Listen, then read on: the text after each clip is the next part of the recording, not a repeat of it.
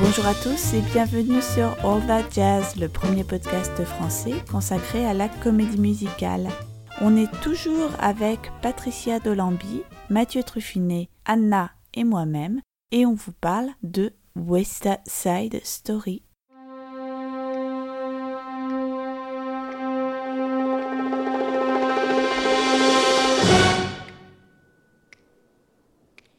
Alors, euh, quelques mots des comédiens. Donc, euh, Nathalie Wood, on, l'a déjà rapidement évoqué, qui avait joué dans La Fureur de Vivre, donc qui incarnait vraiment la jeunesse américaine à l'époque. Elle aurait été repérée en fait au moment où les producteurs euh, visionnaient des bouts d'essais qu'elle avait réalisés avec Warren Beatty, mais en fait ils s'intéressaient à l'époque à Warren Beatty et ont repéré Nathalie Wood à cette occasion. Et en fait, quand Audrey Hepburn a déclaré qu'elle refusait le projet parce qu'à l'époque elle était enceinte, le choix s'est immédiatement tourné vers Nathalie Wood. Alors, Richard Beimer, qui joue Tony, a battu euh, plusieurs comédiens plus renommés que lui qui voulaient également interpréter ce rôle. Anthony Perkins, Warren Beatty, on l'a évoqué, Burt Reynolds, et même Elvis Presley, qui était quand même euh, star de l'époque, et ben non. Dans le rôle de Bernardo, on a Georges Chakiris qui, euh, lorsque le musical se jouait à Londres et ensuite est revenu à Broadway, avait le rôle de Riff, hein, c'est ça? Le chef des Jets. Le chef des Jets, alors qu'à l'écran, euh, il est le chef des Sharks. Et Georges Chakiris qu'on retrouve en 67 dans Les Demoiselles de Rochefort. Autre interprète notable de ce film, c'est Rita Moreno. C'est une grande star de Broadway et de Hollywood. D'ailleurs, elle avait un petit rôle dans Chantons sous la pluie en, en 52 où elle jouait Zelda, je crois que le personnage s'appelle comme ça. Et Rita Moreno, elle est ce qu'on appelle un EGOT, c'est-à-dire qu'elle a gagné un Emmy, un Grammy, un Oscar et un Tony. Ça fait partie des petites dizaines, je crois, de personnalités qui, qui ont gagné euh, ces quatre euh, récompenses. Et dans le rôle de Riff, on a Russ Tamblyn, donc comédien, danseur, qu'on avait vu notamment dans Seven Brides for Seven Brothers, donc euh, les sept femmes de Barberousse, Mm, en français, de Stanley Donen en 54. Anecdote que je trouve très très importante, c'est que euh, Richard parler. je sais de quoi tu que Richard donc euh, l'acteur qui interprète Tony, et Russ Oblin, l'acteur qui interprète Riff, on les retrouve tous les deux dans Twin Peaks de David Lynch. Tout à fait, dans des rôles qui ont genre strictement rien à voir. Et surtout Richard Beymer. Il est méconnaissable. Et il est surtout génial. Mm. C'est incroyable. Oui, il est, il est, on voit que c'est un excellent acteur. Alors parfois dans West Side Story, on se dit qu'il a un côté un peu lisse, mais après c'est le, c'est le rôle qui est comme ça. Mais en fait, euh, effectivement, dans... mais moi je l'ai pas reconnu. hein. Alors Russ Tomlin, là, dans la dernière saison de Twin Peaks, dans le- l'ancien psychiatre fou qui fait des podcasts tout seul chez lui, c'est assez savoureux aussi. euh. Ah bah, C'est incroyable. Comme, euh, Pour cette version cinématographique, donc plusieurs des acteurs ont été euh, doublés, hein, comme c'est souvent le cas à Hollywood, euh, et notamment les deux rôles principaux, hein, les interprètes de Tony et de Maria. Euh, Nathalie Wood a notamment été doublée par Marnie Nixon, donc Marnie Nixon dont on a parlé à plusieurs reprises dans ce podcast, hein, qui était une des plus célèbres euh, voix fantômes d'Hollywood, qui avait notamment euh, doublé euh, Deborah Kerr et qui doublera Audrey Hepburn dans My Fair Lady. Comme Audrey Hepburn dans My Fair Lady, euh, Nathalie Wood n'était pas euh, au courant qu'elle ne chanterait pas euh, ses propres chansons et euh, ça générait bien sûr beaucoup de frustration pour l'actrice qui espérait jusqu'au dernier moment que ce serait sa voix qui serait entendue. Alors maintenant, je voulais aborder la question du whitewashing, puisqu'en fait, on a dans ce film un certain nombre de personnages latinos qui sont interprétés par des gens qui sont pas du tout latinos. Donc Nathalie Wood n'était pas portoricaine, était d'origine russe. Moi j'avoue que quand j'ai vu le film au début, c'était un vrai obstacle, enfin quand j'étais petite, hein, c'était un vrai obstacle parce que du coup je comprenais pas. Je Oui. comprenais pas qui était qui, enfin les antagonistes. Tu voyais pas euh, qu'elle était portoricaine, ouais. donc elle était avec Bernardo et avec Enfin, Anita. au- Et, Au euh, point où je trouve ça n'a aucun sens quoi. Bon, après ça, c'est très classique. C'était déjà le cas dans la pièce. Carol Lawrence, elle était pas du tout euh, portoricaine, elle était italo-américaine. Idem donc pour euh, Georges Chakiris, dont les parents étaient grecs, mais bon, il fait étranger, on va dire. donc ça, c'est typiquement euh, hollywoodien. hein. On en a déjà parlé euh, pour les Russes, euh, les personnages de Russes dans La Belle de Moscou. S'ils sont pas vraiment russes, c'est pas très grave. Enfin, il y a vraiment quelque chose comme ça. On peut quand même souligner la, la fluidité, on va dire, ethnique de Georges Chakiris, qui du coup, comme on l'a ré- répété Mm. tout à l'heure, va faire un Américain bien blanc sur scène, et puis va devenir portoricain pour la version filmique, donc vraiment un caméléon racial. Georges. Euh, par contre, on a euh, Rita Moreno, elle était véritablement portoricaine. Et alors, euh, vraiment très intéressant, j'ai lu dans un interview de Rita Moreno que en fait on leur a appliqué à tous, y compris à elle, du maquillage, donc tous les, comédiens qui interprétaient les personnages portoricains, pour rendre leur visage plus sombre. Donc une pratique qu'on pourrait appeler le brown face, je crois que c'est comme ça qu'on dit. Mhm. Et en plus de ça, on a demandé à Rita Moreno et j'imagine aux autres d'exagérer leur accent, euh, leur accent euh, voilà, latino. Quoi. Donc toujours une dimension un petit peu problématique quand même euh, dans ces choix-là. Once an immigrant, always an immigrant. Hey, look, instead of a shampoo, she's been brainwashed. Stop She it! was given a Puerto Rico and now she's queer for Uncle Sam. Oh no, that's not true. Comme toujours, Anna est très très intéressée par les questions euh, d'adaptation et en particulier euh, sur les questions de changement euh, dans, cette, dans ce transfert, si on peut dire, de la scène à l'écran. Alors, euh, c'est une adaptation fidèle, Mm. mais qui va euh, malgré tout comporter un certain nombre de euh, différences, et notamment sur la place des numéros musicaux. Mais tout à fait, merci Fanny pour cette introduction. Euh, Il y a des numéros vraiment qui changent de place en fait euh, de, de la pièce au film. Donc G Officer Krupke dans le film arrive beaucoup plus tôt et elle est chantée par Riff, alors que dans la pièce en fait ça arrive après et c'est en fait après sa mort. À l'inverse, Cool dans la pièce et dans le premier acte chantée par Riff, donc dans la pièce elle est chantée par Riff, mais dans le film ça arrive après sa mort. J'espère que c'est clair. Donc c'est pas chanté par lui, puisqu'il est mort. Dans le film, c'est chanté par, euh, par le nouveau chef des, des Jets. En fait, je pense que Cool et G Officer Krupke ont quasiment été inversés en termes de place. J'ai toujours trouvé que c'était un choix assez pertinent. Quand je, je vois la pièce, je trouve qu'il y a un Mm. truc de tonalité étrange. Euh, Après, ça peut être intéressant aussi. Mais euh, où G Officer Krupke arrive à un moment où on n'a en fait pas envie de voir un numéro humoristique. Enfin, c'est un peu particulier. Donc je pense que ça fait vraiment partie des raisons pour lesquelles euh, dans le film ils ont voulu conserver, une, on va dire, une cohérence euh, en termes de tonalité, une espèce de progression logique. Parce que dans la pièce, ils le savent qu'il est mort quand ils chantent G Officer Krupke. Bah oui, Oui, bah, oui, ils étaient tous là. Oui, bah oui, on est d'accord. Mais Mm. du coup, c'est carrément invraisemblable hein, aussi. Moi, ça m'a toujours paru Ouais. bizarre. Bah du coup oui, il faut s'interroger sur pourquoi ils ont mis ça dans la pièce, parce que c'était forcément un choix, mais c'est vrai que moi j'avais vu le film à la base, et puis quand j'ai vu la pièce et que je me suis aperçu de ça, j'étais sidéré. Déjà parce que du coup, euh, il y avait plus du tout la, la tonalité très sombre et très angoissée de cool, Mm. et du coup déjà ça m'a fait bizarre, mais euh, c'est hyper intéressant en soi. Ouais, ouais. C'est un que choix très intéressant. Que, que l'ordre était, était comme ça à la base. Cool, moi je trouve que c'est un des numéros qui est clairement mieux dans le film que dans la pièce. Enfin, cool vraiment dans le film avec cette, cette atmosphère dans le parking, là, euh, l'ambiance, les lumières et tout. euh, il est très bien déjà dans la pièce, mais vraiment le film euh, donne à ce numéro une ampleur incroyable, je trouve. Euh, autre changement notable dans la place des numéros, I Feel Pretty. Dans le film arrive avant le, le Rumble, donc le moment où, où Riff et Bernardo vont mourir, contrairement à la pièce. Toujours autour de cette chanson I Feel Pretty, en fait, One Hand, One Heart dans le film est juste après I Feel Pretty, donc c'est le moment où euh, Tony et Maria font leur mariage symbolique. Euh, alors que ça arrive beaucoup plus tôt euh, dans la pièce, puisque ça arrive avant le fameux quintet Tonight avec les, les Jets et les Sharks qui annoncent qu'ils vont se, se battre. Et je trouve que de manière générale, dans la pièce, il y, y a vraiment un déséquilibre flagrant entre l'acte 1 et l'acte 2. L'acte 1 est beaucoup plus long, enfin vraiment, quand tu vois la liste des numéros, c'est très frappant. Alors que du coup, je pense, j'ai l'impression que le film a voulu retrouver une forme d'équilibre à, cet endroit-là. Toujours pour cette histoire d'entracte qu'on a déjà évoqué tout à l'heure.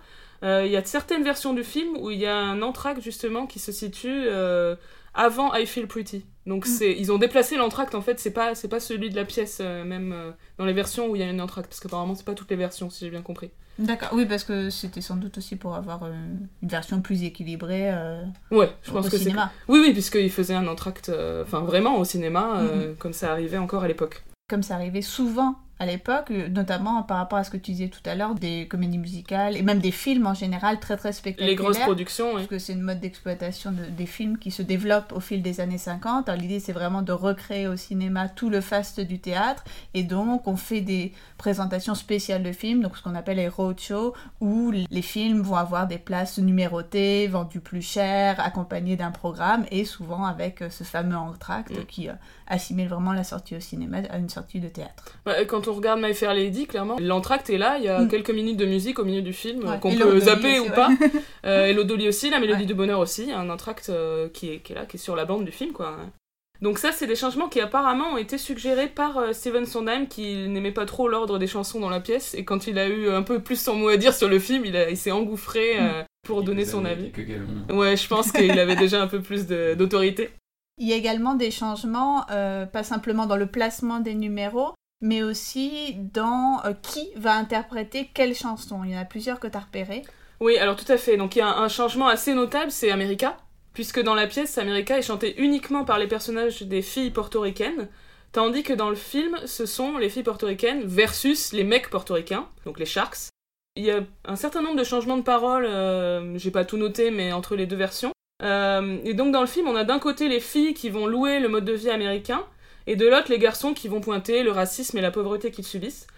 Euh, donc cette idée d'une espèce, en fait, c'est une dispute entre Anita et Bernardo, euh, accompagnés chacun de leurs copains ou copines. C'était l'ori- l'idée originale de Steven Sondheim, donc je pense que là aussi il a, il a voulu le Il remettre il s'est vengé, mais en fait Robbins lui, il n'était pas d'accord. euh, il a fait changer euh, ça dans la pièce parce qu'il voulait un numéro en fait euh, de danse entièrement féminin.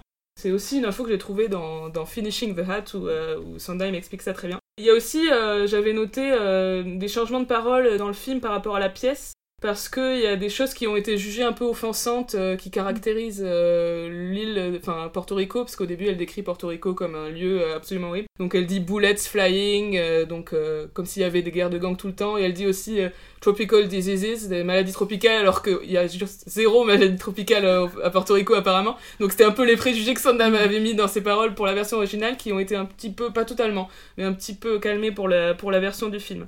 Voilà, autre changement, le ballet Somewhere, donc on en a déjà parlé un petit peu, euh, qui devient donc un simple duo, mais pas dansé d'ailleurs, entre, entre Tony et Maria, simplement chanté. Là, c'est vraiment une hypothèse de ma part que c'était quelque chose un peu trop euh, métaphorique. On a passé l'époque en fait de ces ballets un peu de rêve.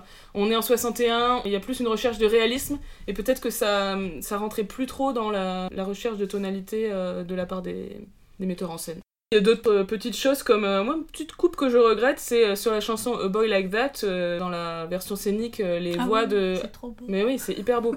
Les voix de Anita et de Maria se mélangent, euh, la partie A boy like that, nanana, de Anita se mélange avec le Oh no, Anita, no. Et, et alors que dans le film, il n'y a pas ça. C'est vraiment séparé en Anita et Maria. Bon, petite, petite déception de ma part.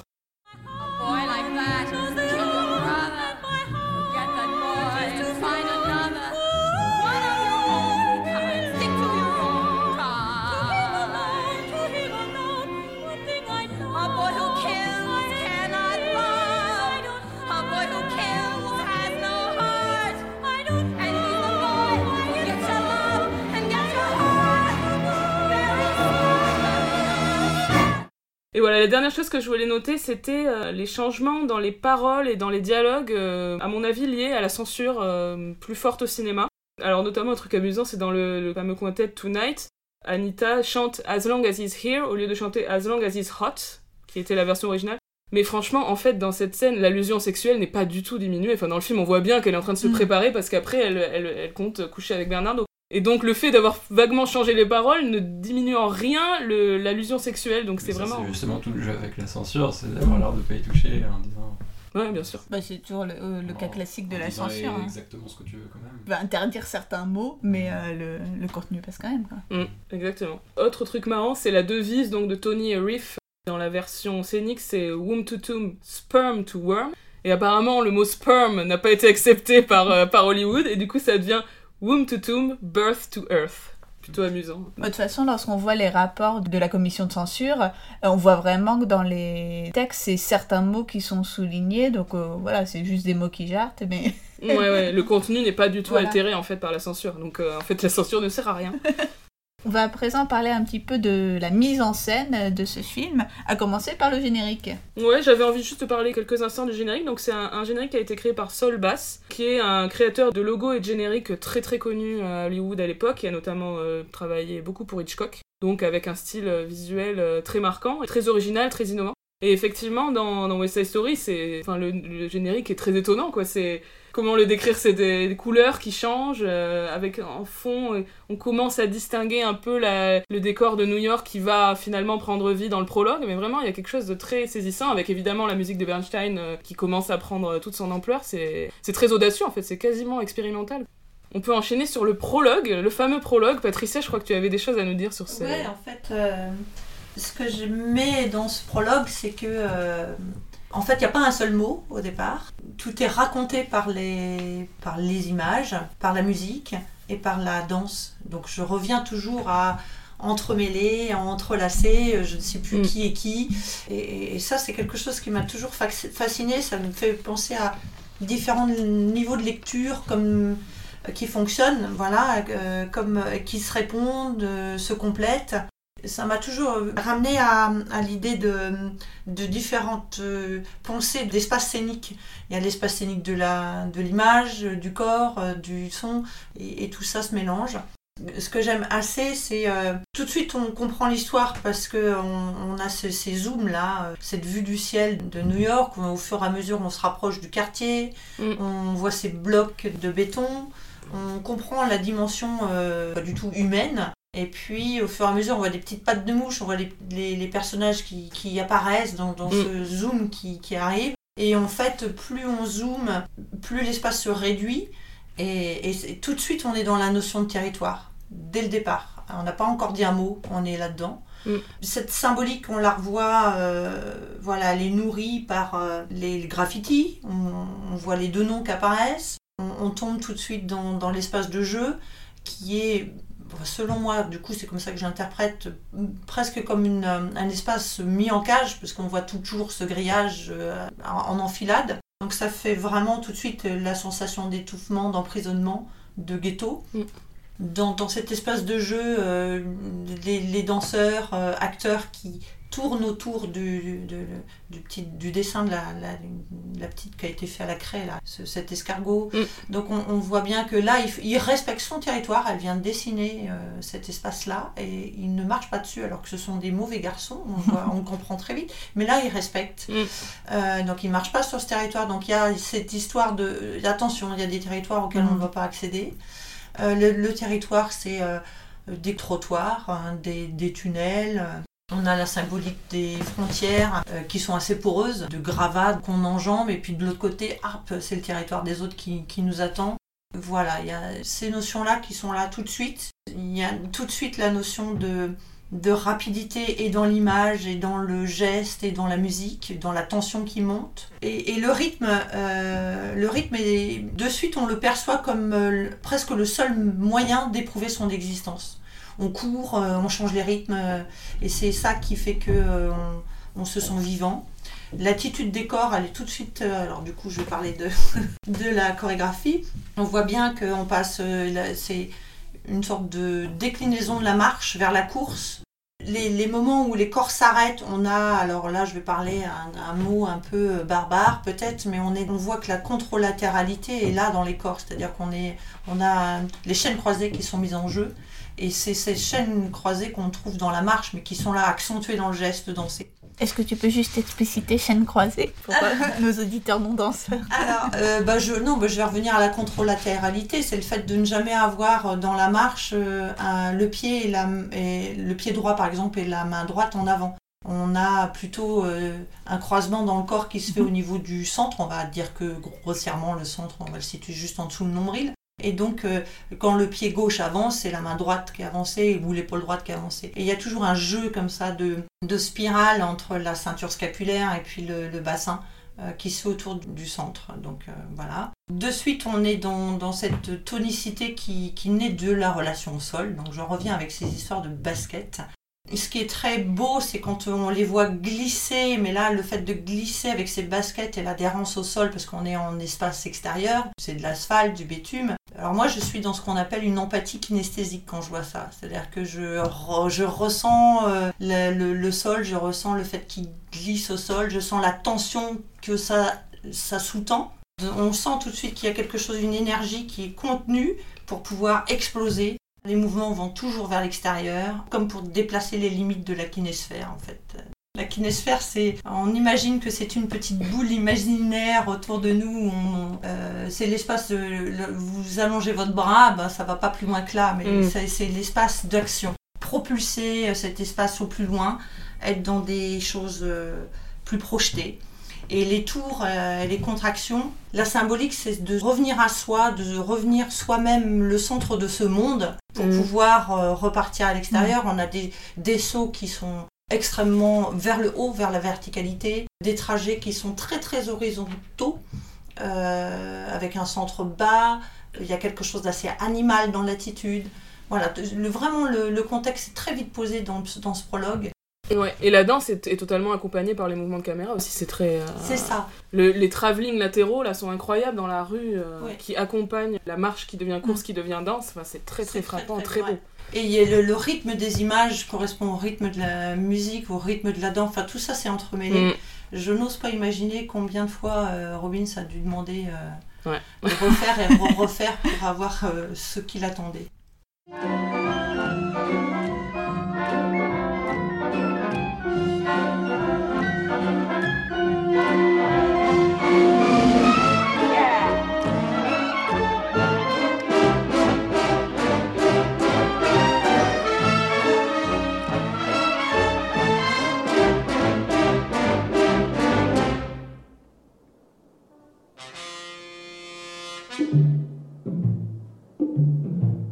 Fait, j'aime bien euh, la scène du coup de foudre, donc le moment où, euh, Tony et Maria se, voient pour la première fois. Euh, donc après la séquence Dance at the Gin, c'est un moment un peu iconique. Ils se voient, les autres danseurs deviennent flous, ils passent au second plan. Tony et Maria, eux, sont, restent, restent nets dans une sorte de halo, tandis que les autres personnages deviennent n'existent plus. C'est carrément premier degré, en fait, c'est une, traduction euh, terre à terre de la notion de coup de foudre où le reste du monde n'existe plus et il n'y a plus que ces deux êtres dans le monde. C'est presque kitsch en fait, mais euh, je trouve ça, ça fonctionne hyper bien. J'ai toujours adoré ce, moment. Puis après, la, danse qu'ils font, le pas de deux, euh, je, suis juste hyper fan.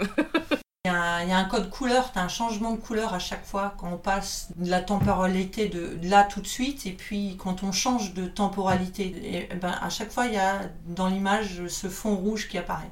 Oui, tout à fait, c'est vrai. C'est très. euh, moi, à chaque fois, ça me touche. Je fais Ah Donc là, on sait qu'on est dans le dream, dans, le, dans autre chose, dans quelque chose de suspendu. Mm. Et, et sinon, paf, on revient à un autre. La musique revient beaucoup plus nette. Ah oui, ils, se- ils sortent de cette espèce de moment de rêve, ils en sortent de manière hyper, euh, hyper rapide, hyper brutale, quoi.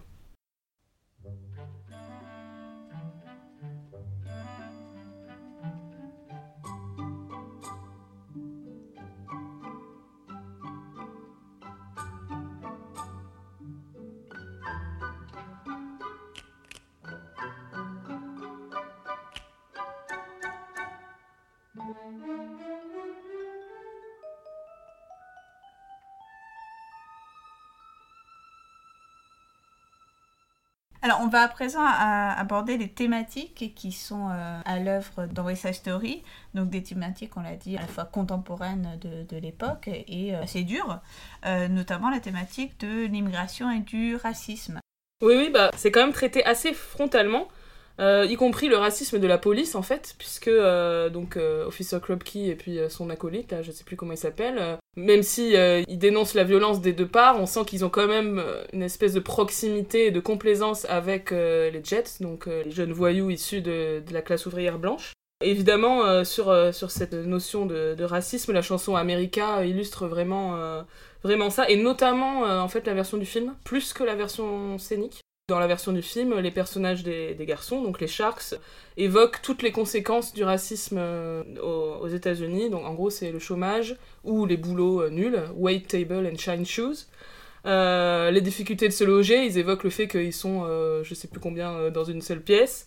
Euh, et évidemment, la pauvreté. On sent que les personnages sont habités par euh, ces questionnements-là.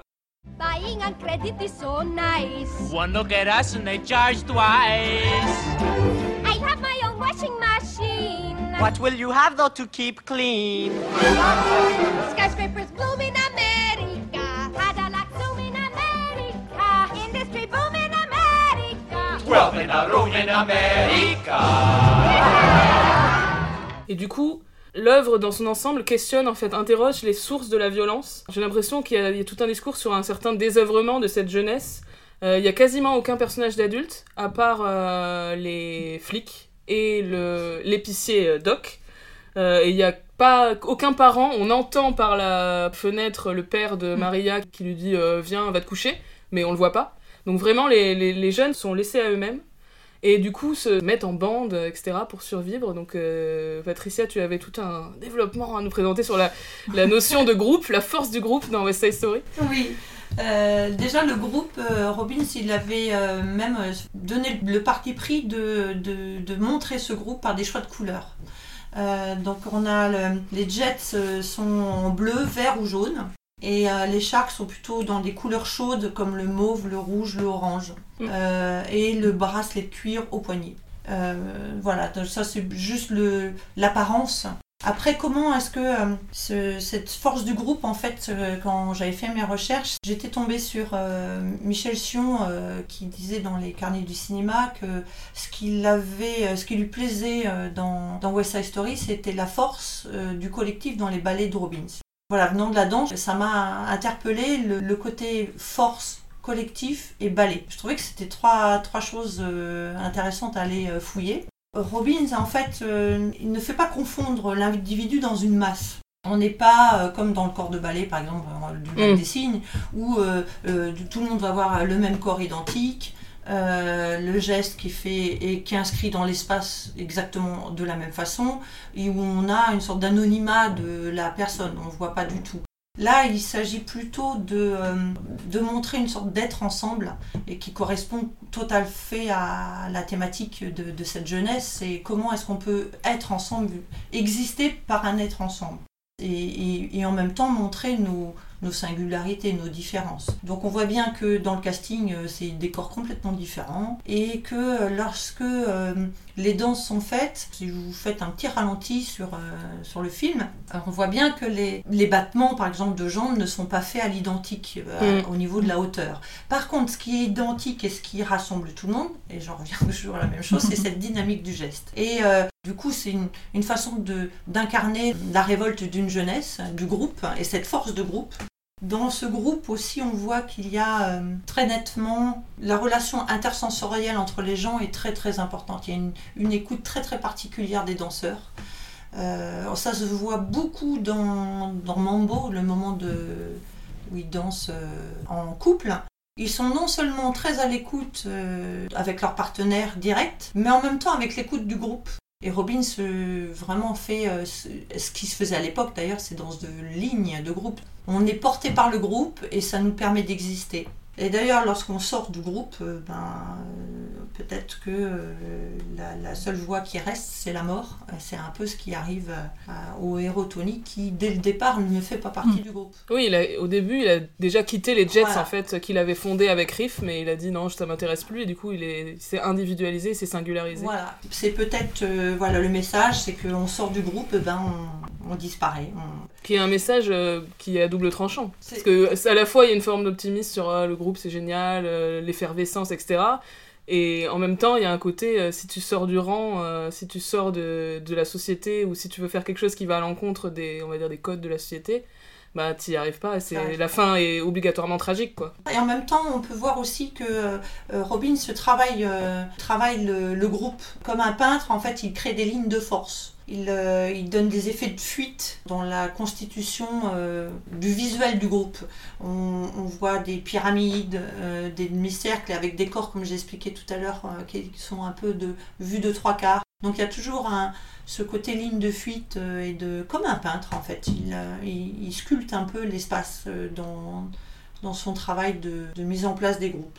Moi, ce que tu dis, Patricia, sur la force du groupe, ça me conforte mon, idée que j'avais de parallèle entre euh, West Side Story et les films récents, enfin ce qu'on peut appeler les, films de danse, et notamment les films qui s'inspirent de, de la danse de rue, parce qu'on a tout à fait cette idée de rejoindre la crew, de trouver une identité en appartenant à un collectif, mais aussi au sein de ce collectif pouvoir exprimer son identité singulière. Et donc ça s'y prête vachement bien dans la, dans la danse hip-hop. Et il y a aussi un autre élément qui je pense va faire écho à ce que tu vas nous dire Anna sur Side Story c'est que dans ces films de, street dance actuels la danse est aussi un moyen euh, d'émancipation sociale ou en tout cas de d'essayer de euh, surmonter le déterminisme social. Euh, et c'est ce qu'on avait déjà en fait dans West Story Bah, en tout cas, euh, dans West Side Story, personne n'arrive vraiment à, à surmonter le déterminisme social, c'est ça qui est terrible, mais ils en ont tout à fait conscience. On a déjà parlé d'America, qui est le, le numéro de groupe du côté des Sharks, mais euh, G. Officer Krupke, que j'adore, que- j'ai déjà cité 92 fois dans cet épisode, qui est le- lui le numéro de groupe des Jets, je trouve que c'est vraiment euh, presque ça théorise euh, toutes ces, ces notions-là. euh, En fait, les personnages envisagent tour à tour les raisons possibles pour lesquelles euh, ils sont en fait d'irrécupérables délinquants. Ils évoquent notamment des raisons familiales, donc ils disent euh, mes parents sont négligents, euh, alcooliques, etc. Et après, ils vont imiter les différentes figures d'autorité auxquelles ils, ont affaire dans leur vie, donc le policier, le juge, l'assistant social, le psychologue. Et donc euh, ils se jouent, enfin ils se moquent de ça. Ils, ont repéré euh, des, éléments euh, dans leur vie et ils, en jouent, ils ont un second degré par rapport à ça. Euh, et donc à la fin ils concluent avec fatalisme que bon bah ils sont tout simplement euh, mauvais quoi, euh, que s'il n'y a pas de- d'explication. En fait ils disent s'il n'y a pas d'explication sociologique au fait qu'on est mauvais. En fait toute la chanson dit que si, mais euh, c'est vachement intéressant. Kindly Sergeant Krupke, you gotta understand, it's just our bringing up that gets us out of hand. Our mothers all are junkies, our fathers all are drunks. Golly Moses, naturally we're punks. Gee, Officer Krupke, we're very upset. We never had the love that every child ought to get. We ain't no delinquents, we're misunderstood. Deep down inside us, there is good. There is good. Et ça montre euh, que vraiment ces jeunes, tout comme les, les jeunes portoricains euh, dans America, ont vraiment conscience des réalités et des dynamiques sociales euh, dans lesquelles ils, ils vivent. Ils sont, ils sont tous issus de milieux défavorisés, parfois immigrés, hein, parce que Tony s'est dit qu'il est, qu'il est immigré d'origine polonaise. Je crois qu'il y a aussi un personnage qui est italo-américain. Enfin voilà. Il y a aussi cette, ambiguïté parce qu'en fait beaucoup d'entre eux sont Mm. aussi des fils d'immigrés, mais des immigrés blancs, donc ça, ça pose tout de suite une espèce de, de distinction. Je pense que c'est ce pourquoi le- la pièce est en soi un peu cynique euh, dès, dès le début. Enfin, je crois que c'est assez euh, clairement dit dans la pièce, donc finalement, c'est. Peut-être je dis une bêtise, mais pour moi, il n'y a, y a pas le personnage justement de l'épicier qui fait remarquer ça à un moment. Si je crois, bah, le, le personnage épicier, en tout cas, à un moment, il leur dit euh, Enfin, ça n'a pas de sens, en fait, vous êtes pareil. Ouais, euh, c'est je sais ça, plus ouais. exactement ce qu'il dit, mais il y a un truc où on voit que c'est complètement absurde, c'est- cet affrontement, en fait, parce qu'en fait, ils sont pareils, enfin, c'est les mêmes, on voit bien quand ils conversent, euh, ils ont les mêmes rapports entre eux, euh, donc il y a toute une, cette espèce d'absurdité, de- d'une opposition complètement. euh. C'est comme s'il manquait juste un bout dans la comédie musicale, ce fameux bout où ils réalisent que en fait, ils ont les mêmes problèmes et du coup, ils vont se réunir et Ouais. communier dans la danse, mais non, ça aurait été une autre. Ça aurait été autre chose. Une autre thématique euh, qui euh, surgit dans, dans West Story, c'est euh, celle des rapports de, genre, enfin des rapports en- entre hommes et femmes. Alors moi, il y avait un aspect que je souhaitais juste évoquer sur le numéro I Feel Pretty. Moi, j'ai toujours bien aimé ces numéros féminins, finalement au cinéma, enfin on l'a déjà évoqué, ils sont plus rares qu'au théâtre, et je trouve que c'est toujours plaisant d'avoir ce numéro qui, euh, bon, s'il ne satisfait pas le test de Bechdel, parce que tout ce qu'elles font, c'est quand même de Parler parler, de- du Pretty Wonderful Boy. voilà, Euh, c'est quand même un beau moment de complicité euh, féminine et euh, je trouve toujours ce numéro plus satisfaisant dans la version film que sur scène. Si je le trouve si satisfaisant, je pense que c'est aussi euh, en raison des paroles que tu évoquais tout à l'heure, où c'est un numéro qui va quand même donner un peu, ne serait-ce que ponctuellement, mais un peu d'épaisseur au personnage de Maria, où on la voit euh, effectivement plus spirituelle que dans, dans le reste du film. Have you met my good friend Maria? The craziest girl on the block. You know her the minute you see her.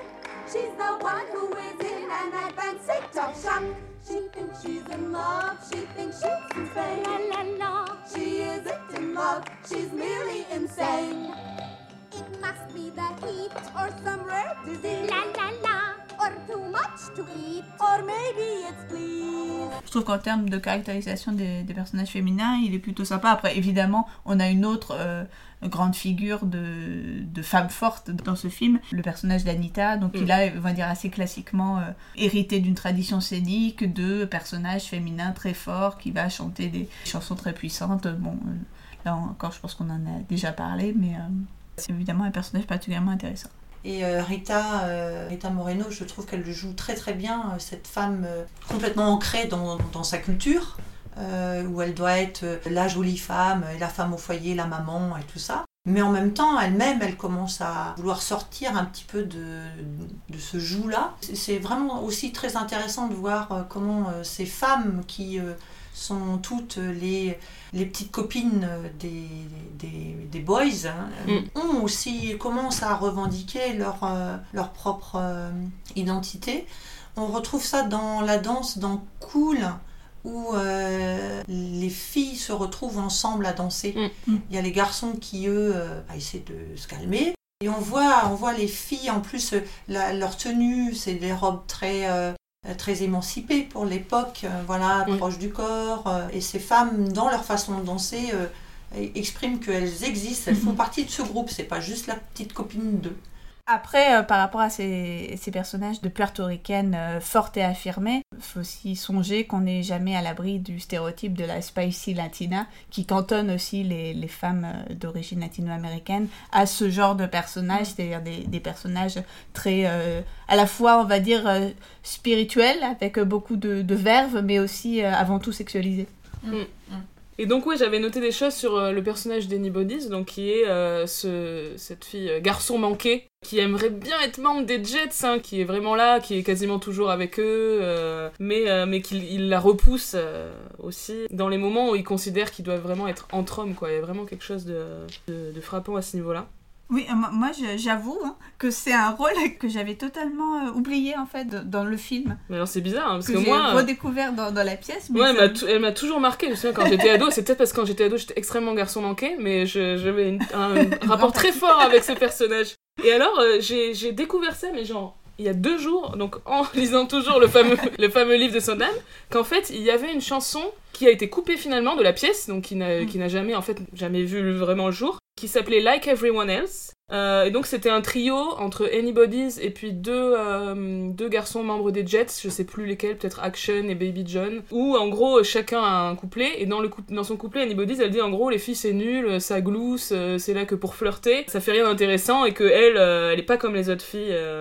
Et elle dit Why can't I be male like everybody else? Donc vraiment, il y a un truc où elle, est- elle a envie d'être euh, d'être un homme. Cette chanson a été coupée car euh, jugée un peu trop légère pour le moment où elle avait été placée euh, dans la pièce. Et alors, on retrouve donc les paroles de la chanson dans le livre de Sondheim, mais par contre, j'ai trouvé nulle part de partition ou de quelqu'un qui l'ait interprété. Enfin. C'est ce que j'allais te demander, c'est si on trouve. euh, non. Bah, je, je n'ai pas trouvé, mais peut-être que j'ai pas assez creusé, mais j'ai... Est-ce que- est-ce qu'il y avait que le texte ou Bernstein avait quand même écrit une musique déjà? Je pense qu'il y avait quand même déjà une partie de musique écrite, mais peut-être pas complètement, et du coup ils ont jamais personne ne l'a chanté et la partition n'a jamais été faite. Enfin, je sais pas, mais en tout cas j'ai trouvé nulle part. C'est très frustrant.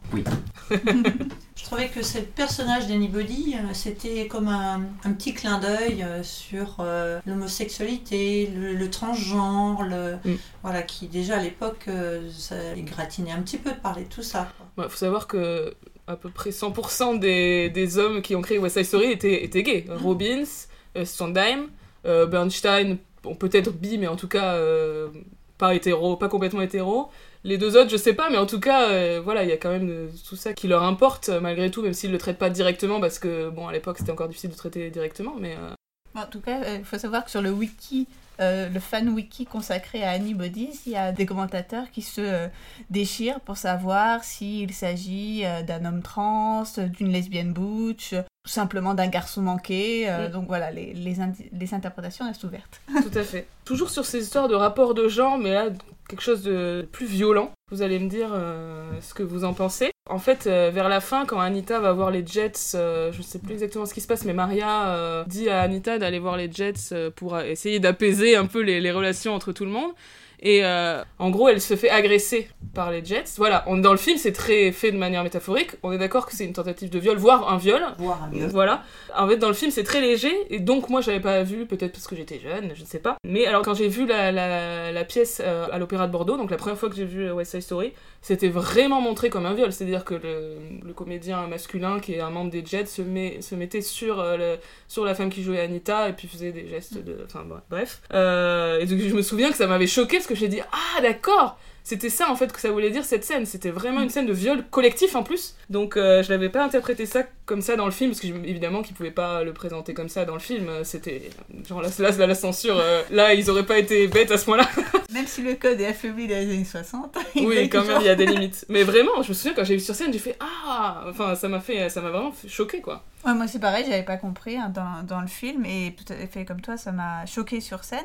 Et alors ce que je me suis dit, c'est que ce serait intéressant de savoir si ce qu'il en était dans la version scénique de 57. Enfin, est-ce que là on est dans un cas du cinéma qui est plus, euh, Édulcoré plus conservateur que le théâtre ou est-ce que c'est on est euh, dans une œuvre qu'on monte aujourd'hui versus ce qu'elle Est-ce était que c'est une euh, histoire d'époque dans les années ou de 50. médias Ouais, Je n'ai pas la réponse parce que je sais pas à quoi ressemblait la version scénique de 57, donc euh, c'était une peux- question. je ne peux pas savoir. Je crois que c'est une pièce qui se revendiquait quand même assez crue et assez violente euh, pour l'époque, et c'était aussi la difficulté. Donc euh, je sais pas, on peut imaginer que, que le message était peut-être assez, euh, assez affirmé. Oui, c'est très possible, ouais. bien sûr.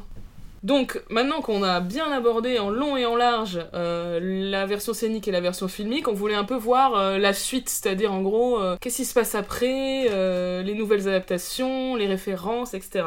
Donc, pour, pour rester vraiment dans West Side Story en, en elle-même, il y a un remake qui est prévu. En fait, pas vraiment un remake, une nouvelle adaptation de la pièce originale de 57, qui va être produite et réalisée par Steven Spielberg. Le tournage aura lieu au printemps 2019. Rita Moreno va coproduire avec Spielberg. Tout à fait. Et elle va aussi d'ailleurs jouer un petit rôle qui serait apparemment la version féminine de Doc. Petit changement dans cette nouvelle version. On a vu début 2018 des, annonces de casting qui recherchaient des comédiens euh, jeunes et des comédiens latinos pour jouer les personnages portoricains. Donc euh, là, on, sent, on voit que ça a changé depuis, euh, depuis Hollywood de l'âge d'or. On a appris en octobre 2018 dans Variety que Tony serait joué par Ansel Elgort.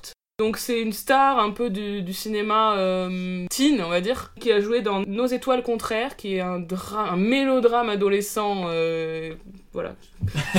et, et dans Divergente, qui pour le coup est dans le registre de la young adult, euh, science-fiction, anticipation, etc. Et aussi un peu plus récemment dans Baby Driver, qui était un film qui reposait beaucoup sur l'aspect musical, sans être une comédie musicale. Euh, il est également chanteur, j'ai un peu écouté, bon je suis pas très fan mais c'est un peu genre simili Justin Bieber on va dire. Mais euh, bon c'est un bon comédien donc euh, je, serais ravie de voir ce qu'il va donner. Et donc cette nouvelle adaptation de la pièce sera scénarisée par Tony Kushner.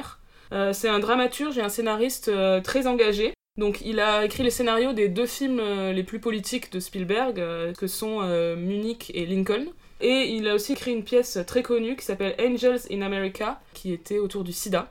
Et il a également écrit le livret d'une comédie musicale qui s'appelle Caroline or Change, qui n'est pas très connue, mais qui parle, euh, je crois, de la situation des, des Afro-Américains.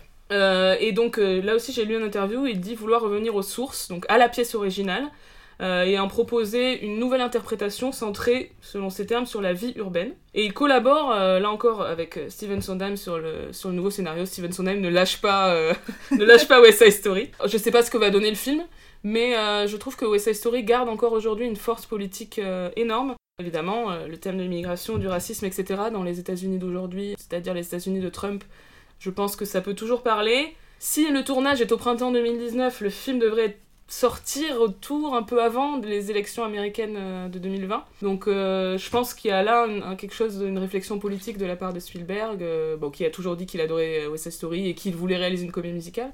Mais je pense qu'en termes politiques, euh, il y a quelque chose là euh, qu'il veut, qu'il veut dire. Bah, en tout cas, de ce que tu m'apprends là sur les différentes personnes qui ont été engagées, notamment le scénariste, ça a l'air d'être un projet qui est fait intelligemment. J'ai l'impression. Ouais, ouais, je suis d'accord. Ah, fait. après, du coup, la question c'est euh, mu- musicalement, ils vont comment ça va se passer Alors, ils disent qu'ils vont gar- tout garder. Est-ce qu'ils vont faire reprendre la structure de 57 ou, ou reprendre la structure du film? Je ne sais pas, mais en tout cas, ils disent qu'en termes de musique, euh, il n'y aura pas de changement majeur. Ça, ils vont quand Mm. même être dans le. Par contre, en termes chorégraphiques, je j'ai pas de détails, donc je sais pas euh, s'ils vont garder la chorégraphie de Ah non, moi j'ai cru entendre que ce serait complètement. euh, euh, ils veulent se détacher de l'original. Sur la chorégraphie Ouais. Ok, intéressant. On verra ça. On pourra se retrouver pour en parler. Euh, juste, j'avais noté deux choses. En fait, dans le même temps, il y a deux projets de biopic sur Leonard Bernstein euh, qui sont en cours. Et oui, Ça, c'est les opportunistes du centenaire qui n'ont pas réussi à produire à temps. c'est ça. Il y en a un qui s'appelle The American, qui sera réalisé par Kari Fukunaga, avec Jake Gyllenhaal dans le rôle titre. Euh, et l'autre s'appelle Bernstein. Il sera produit lui aussi par Spielberg et par Martin Scorsese, mais il sera réalisé par Bradley Cooper avec Bradley Cooper. Puisque Bradley Cooper, bon, euh, Il a réalisé un film musical euh, qui s'appelle Star is Born, donc euh, bon, bah, il n'y a pas de raison qu'il soit pas légitime pour, euh, pour jouer et pour réaliser Bernstein, mais vraiment, j'attends, j'attends de voir ça. J'ai pas d'infos sur est-ce que ça sera concentré sur une période de sa vie ou est-ce que ça sera un biopic genre classique sur toute l'existence ou etc. Mais j'imagine que les deux vont se démarquer l'un de l'autre, sinon ce serait un peu dommage. Mais là aussi, je suis assez curieuse. Pour euh, conclure, parlons des références et des reprises, enfin toutes les fois où West Side Story a été cité, puisque c'est un film qui est euh, largement cité, qui n'est pas le film le plus cité, parce que j'ai vu en venant ici, comme tu l'as très justement retweeté, que c'était Le Magicien d'Oz qui était le film le plus cité. Plus a- cité par d'autres par films. d'autres films. Ouais. Mais euh, voilà, West Side Story est malgré tout un, un film qui, enfin une œuvre en, en général, qui a été euh, largement citée, et notamment parce que plusieurs chansons sont régulièrement reprises, euh, d'abord dans le jazz. Mathieu, tu voulais en parler? Pour ça, il faut d'abord que je fasse un- une toute petite euh, aparté. Il y a en jazz ce qu'on appelle la, la tradition des, des standards, de ce qu'on appelle les standards. Donc c'est quelque chose qu'on attribue à Louis Armstrong. Le jazz donc est né en Nouvelle-Orléans avec un répertoire original qui était, euh, qui était des compositions des, musiciens qui, étaient en train de créer cette nouvelle musique. À un moment, les musiciens ont, pour des raisons euh, socio-économiques, été obligés de, de quitter en masse la Nouvelle-Orléans et de s'installer dans euh, d'autres villes des États-Unis à ce moment-là, pour partager cette musique qu'ils avaient créée, mais qui avait plus de mal à s'exporter hors de la, du cas très très particulier qui était la Nouvelle-Orléans, qui est un cas culturellement assez unique.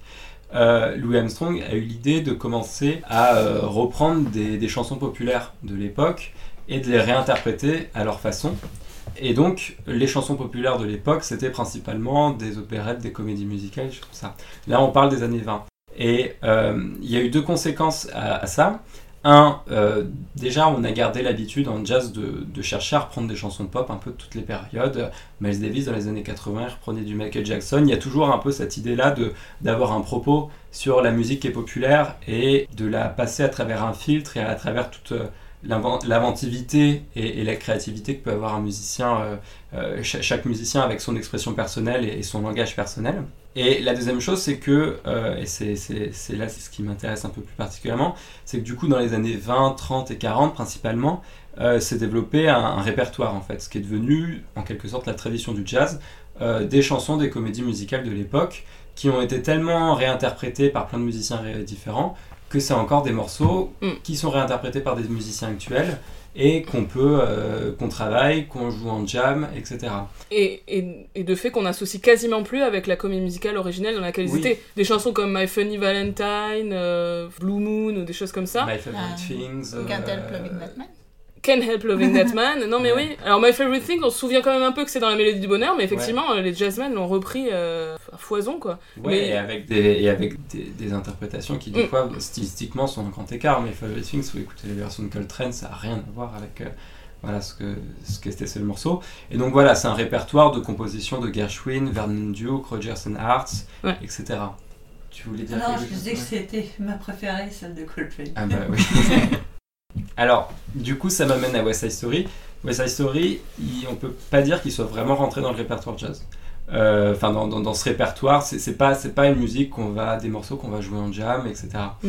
Euh, Il y a plusieurs raisons. Déjà, c'est un peu plus récent, c'est la fin des années 50, alors que je dirais que le, le- le jazz de cette époque-là était déjà un petit peu dans une démarche différente. La grande période des, des standards, c'est plutôt les, les comédies musicales un peu plus anciennes, je pense. Et puis bah, ensuite, euh, je pense évidemment la complexité des morceaux. C'est des morceaux qui sont très sophistiqués, qui sont très arrangés. Alors ça veut pas dire que le jazz est une musique qui est pas complexe, mais, euh, mais c'est-à-dire que ce qui souvent est pris un peu comme terreau après pour une improvisation et pour une créativité, pour une invention quasi illimitée euh, dans les jazz, c'est des morceaux qui sont à la base assez simples, où il y a une mélodie à corps qui se détache et qui, et qui sont exploitables à peu près immédiatement. Or souvent c'est pas forcément le cas pour West Side Story. Il y a quand même eu pas mal de reprises, mais du coup souvent c'est pour des projets vraiment à part entière. J'ai remarqué que souvent c'est des disques qui, sont entièrement consacrés à West Side Story. Alors il y en a eu plusieurs, il y a eu euh, Dave Brubeck, euh, André Previn, Oscar Peterson, Cal Tjader, et puis plus tard après dans les, dans les années 80 il y a eu Dave Liebman avec Gil Gunstein, Dave Grusin. Donc voilà, souvent c'est des projets qui sont assez ambitieux et qui sont euh, très arrangés. C'est parfois des projets d'arrangeurs, c'est le cas pour Dave Grusin. Euh, Gil Gunstein aussi, c'est un, un très grand arrangeur des années 80. Du coup, j'ai isolé quelques cas qui m'ont un petit peu plus parlé que d'autres, que j'ai envie d'un petit peu plus euh, approfondir. Alors déjà, je, remarque que ça a été pris du coup par des figures emblématiques du cool jazz, de ce qu'on appelle le cool jazz ou le first stream. C'est la, frontière est pas forcément très très définie. Donc qui est un style qui est né toute fin des années 40, plutôt début années 50, qui se caractérise par un son un peu plus feutré, plus de médium, plus de- mais aussi et surtout en fait par sa volonté de rapprocher le jazz du classique et de l'avant-garde. Enfin, en- clair, encore, on est dans cette dialectique de euh, culture jazz et culture savante. André Prévin, par exemple, c'est quelqu'un qui a euh, vraiment le pied dans les, dans les deux mondes, puisque euh, en même temps, en fait, il pouvait adapter des musiques de comédie musicale pour euh, justement leur adaptation filmique. Il, il travaillait du coup beaucoup pour Broadway, et puis euh, il a fait aussi beaucoup de compositions classiques contemporaines. Aujourd'hui, il se consacre pratiquement que à ça, d'ailleurs, en fait. Et c'est le cas pour, pour Dave Brubeck aussi, qui est une figure assez importante de ce courant-là, puisque il y a eu beaucoup d'expérimentations rythmiques chez lui, notamment dans les mesures impaires. euh, C'était un des premiers qui s'y est intéressé. Et, et donc, je remarque que dans les disques de ces deux musiciens-là, on sent qu'ils sont assez passionnés par la, par la matière de West Side Story et que ça leur permet de proposer à leur tour euh, des arrangements qui sont parfois très audacieux dans un jazz qui est en pleine ébullition, qui est en pleine recherche et que, et que voilà, la musique de Bernstein pour eux offre une inspiration et un, et un challenge assez, assez excitant. Du coup, il y a deux petits extraits que, que j'aimerais bien euh, passer.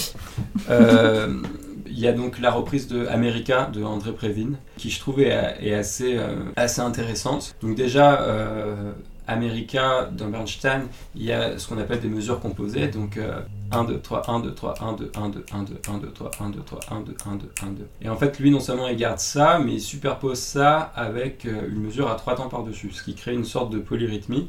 Bon voilà, là je rentre un peu dans des détails techniques, c'est pas forcément ce qui est plus intéressant, mais on, voit que euh, sont en train de, chercher des, combinaisons rythmiques euh, un peu un peu nouvelles pour le jazz, qui à cette époque-là est une musique qui est pas encore aussi variée euh, rythmiquement qu'elle le deviendra dans les années dans les années qui suivront.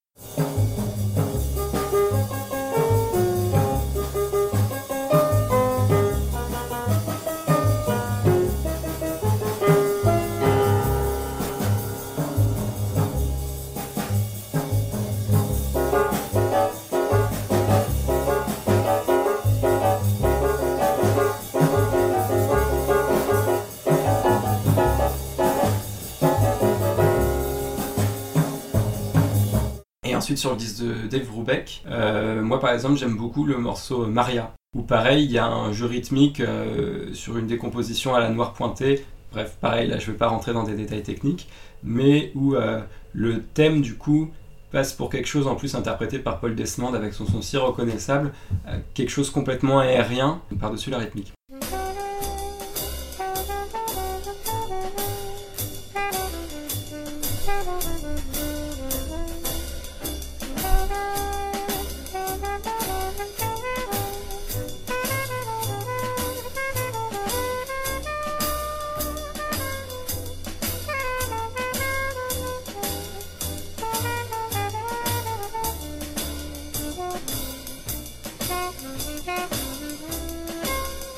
Dans les autres choses euh, qu'on peut citer, j'aime bien le disque de Oscar Peterson parce que euh, Oscar Peterson, bah, il fait du Peterson. Et c'est incroyable, il y a cette musique-là, et puis euh, lui, il arrive, sa réinterprétation, ça dénote de sa, sa terrible efficacité, ce, ce swing qu'il a, et, mais en même temps plein d'inventivité, et très, un langage très sophistiqué. Et donc, euh, notamment ce qu'il fait sur Something's Coming ou sur euh, Jet Song, c'est assez parlant à la fois sur la, sur la liberté, sur la décomplexion qu'il a d'aborder ce répertoire, et, ce truc tellement profondément jazz. Et ensuite, euh, beaucoup plus récemment, euh, il y a des très belles versions de Keith Jarrett. Pour le coup, lui qui reprend vraiment ses morceaux à la façon d'un standard en fait. C'est sur un live en 2009 euh, avec son trio standard justement. Donc il y a un trio avec Gary Peacock et Jack de Jonette qui se consacre à justement la réinterprétation du répertoire traditionnel jazz dont je parlais un peu avant. Il le rejoue avec à la fois une connaissance très profonde de la tradition, c'est une encyclopédie euh, vivante du jazz, et à la fois euh, une très grande liberté, une souplesse, une très grande finesse euh, dans sa, dans sa façon de les réaborder. Et donc ici, là, j'arrête, il utilise deux thèmes, il utilise Somewhere et Tonight, vraiment comme si c'était des standards, enfin il les joue tels quels, et puis il part dans ses improvisations et dans cette espèce d'interplète trio qui est vraiment fascinant chez eux.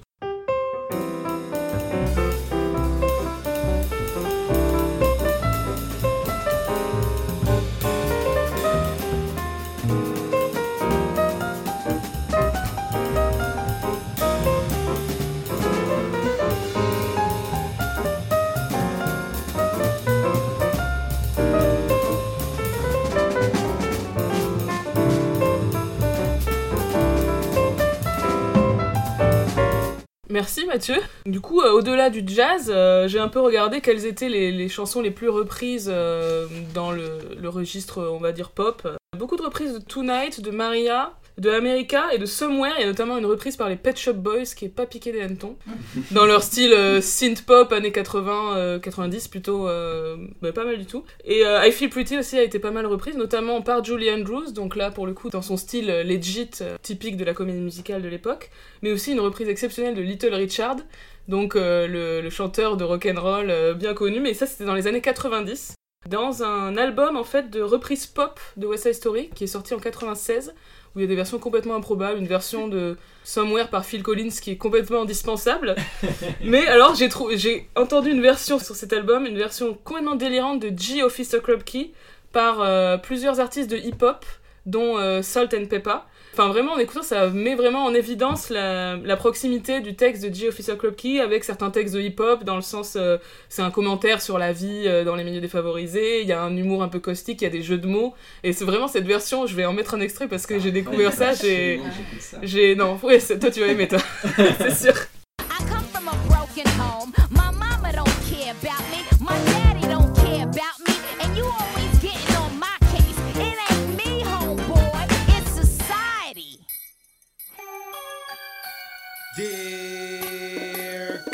judge your honor. My parents treat me rough with all their marijuana. They won't give me a puff. They didn't wanna have me, but somehow I was had. Leaping lizards, that's why I'm so bad. Right, Officer Krupke, you're really a square. Et Mathieu, tu, tu m'as fait découvrir hier soir une version absolument exceptionnelle, je te laisse euh, citer euh, Ah qui. oui, bah, C'est la version de Tom Waits dans euh, Blue Valentine, le disque Blue Valentine, qui est un très beau disque par ailleurs. Et euh, le disque s'ouvre sur une réinterprétation de Somewhere, avec euh, bah, juste un, un orchestre et, euh, et Tom Waits. Et c'est c'est bouleversant. Je sais pas, pour le coup, j'ai j'ai pas de détails techniques. Non, moi non plus, c'est absolument magnifique avec c'est la voix très très euh, notable de Tom Waits, un peu rocailleuse, euh, très très. Et en même temps, de temps en temps, il sort de ce truc et tout d'un coup, il y a une phrase qui est très claire. Enfin, il y a un Ouais, sur Tout à fait, et C'est là qu'on voit que c'est un des plus grands interprètes de chansons euh, qui existent. c'est magnifiquement interprété et en fait j'avais jamais entendu le texte de Somewhere de manière aussi belle je pense. Enfin j'avais jamais écouté le texte autant que dans cette version donc là aussi je vais mettre un extrait pour que nos, nos auditeurs entendent ça parce que c'est vraiment très très beau donc merci pour cette découverte Mathieu. Someday, somewhere, we'll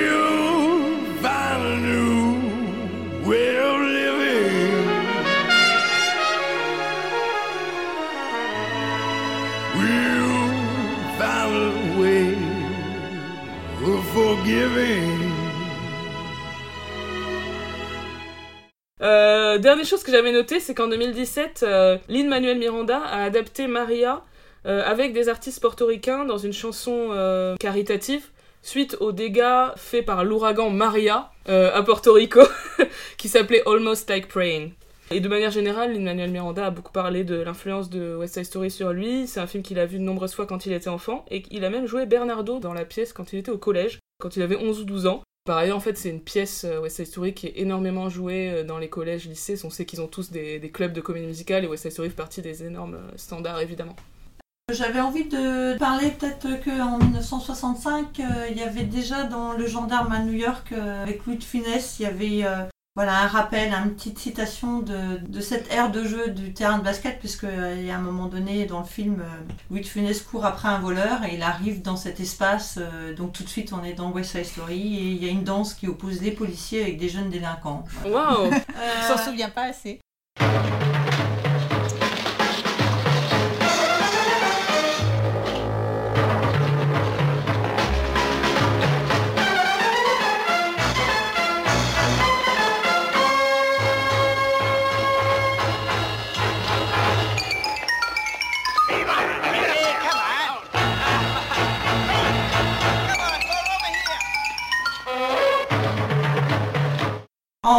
1967, il y a Demi, bien sûr, qui rend hommage au film dans, dans ces deux modèles de Rochefort, euh, parce que tout le début est muet. C'est vrai. En, en 2003, alors euh, Mafia Blues 2, intéressant, c'est Robert De Niro qui chante les chansons de I Feel Pretty, Tonight et Maria, donc allez écouter. Ah ouais, je me souviens pas. En 2013, eh bien, en fait, je l'ai su par, les, par mes élèves. Voilà, ils me disaient, mais si, on connaît West Side Story, mais alors qu'ils ne l'avaient jamais vu. Et en fait, ce qu'ils avaient vu, c'était Teen Beach Movie. Ah. Et c'est une citation à chaque fois de West Side Story dans, dans... Qui nous rappelle que West Side Story est un teen musical en fait. Voilà, euh, Tout à fait. Parce que c'est des personnages d'adolescents. Voilà. euh. Livrés à eux-mêmes dans un espace où il n'y a aucun adulte. pas si adolescents, les acteurs. Comme... Alors les acteurs non. Pas du tout. hein. Les acteurs pas du tout, ça c'est clair, mais c'est censé être des ados comme, euh, comme Roméo et Juliette en fait la pièce, ils sont jamais joués par des ados, mais en vrai c'est censé être des ados. Et donc on en arrive à Michael Jackson, qui a très souvent rendu hommage à, à West Side Story dans ses clips. Euh, donc en, en 1988, euh, on a Bad, et puis après on a Beat It. D'ailleurs, Beat It, euh, c'est tiré d'une des répliques de, de West Side Story. euh, Bah, la première réplique de la West Side Story. première ré- réplique, avant de lui cracher dessus, il lui dit Beat It. Casse-toi. Casse-toi. Je crois que c'est à la fin du prologue qu'il dit ça. Oui. hein. Euh, euh, donc Michael Jackson, euh, il a recréé aussi une bagarre euh, à la manière de Jérôme Robbins dans euh, Beat It, justement. On retrouve la même organisation dans l'espace, ces claquements de doigts. Il y a une course qui cette fois-ci se fait dans le métro et on retrouve exactement la même atmosphère que dans Cool où le plafond est bas, la chorégraphie reprend les mêmes postures. Tout ça c'est entremêlé avec des mouvements des années 80, mais voilà.